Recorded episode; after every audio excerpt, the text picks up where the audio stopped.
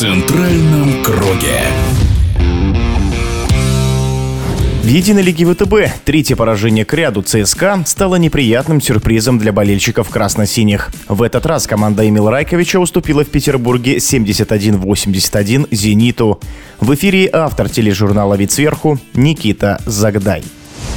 В некотором смысле Эмилу Райковичу хочется посочувствовать, потому что он пришел в ЦСКА, клуб с традициями, клуб с именем, клуб с амбициями, но при этом Райкович не попробовал элитный состав ЦСКА. Сначала отказ от Евролиги, потом поражение. И состав ЦСКА сейчас неплохой, но не тот, который был последние 20 лет, когда армейцы, выходя на площадку, уже одерживали победу хотя бы из созвездий своих игроков и авторитета игроков. Райкович хороший тренер, который проявил себя и в Саратовском Автодоре, и если вы помните, он э, лидировал в турнирной таблице к январю. Потом случился отъезд легионеров, и сезон доиграть э, не получилось. Он отлично проявил себя в Астане, но в топ-клубах э, получил возможность в самый неподходящий момент. Но при этом прямо сейчас ЦСКА все еще лидер турнирной таблицы. Да, случаются осечки, поражения, и мы помним семиматчевое противостояние против Локомотива, в котором армейцы уступили. Но вместе с этим надо сказать, что Райкович показывает отличный баскетбол, который нравится болельщикам, и главное болельщикам со стажем. А армейцы показывают командный баскетбол баскетбол не эгоистичный, и мы видим, что в каждом месяце разные игроки признаются лучшими по версии болельщиков. Болельщиков не обманешь. Это значит, что нет ярко выраженной звезды в команде Райковича, и армейцы показывают вполне симпатичный баскетбол, лидируют практически по всем статистическим показателям. Сейчас основной игрок Каспер Уэйр получает травму, выбывает на месяц, и вот этот месяц будет самым сложным, наверное, в карьере Райковича в ЦСКА. Без основного разыгрывающего провести месяц в топ-6, где уровень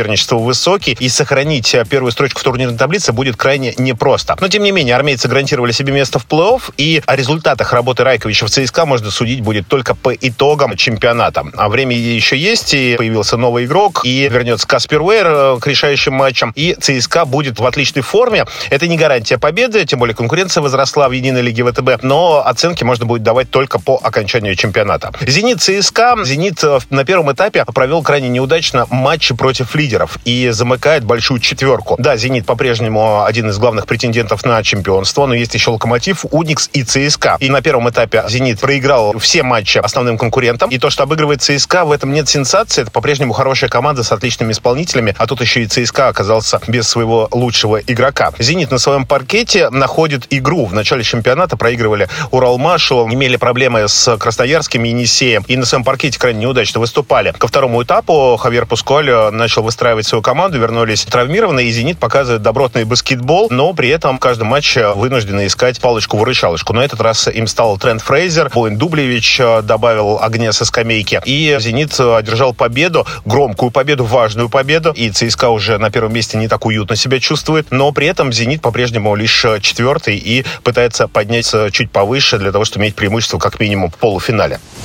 А в следующем туре 5 марта ЦСКА сыграет дома с действующим чемпионом – казанским «Униксом». Это был обзор Никиты Загдая, автора тележурнала «Вид сверху». В центральном круге.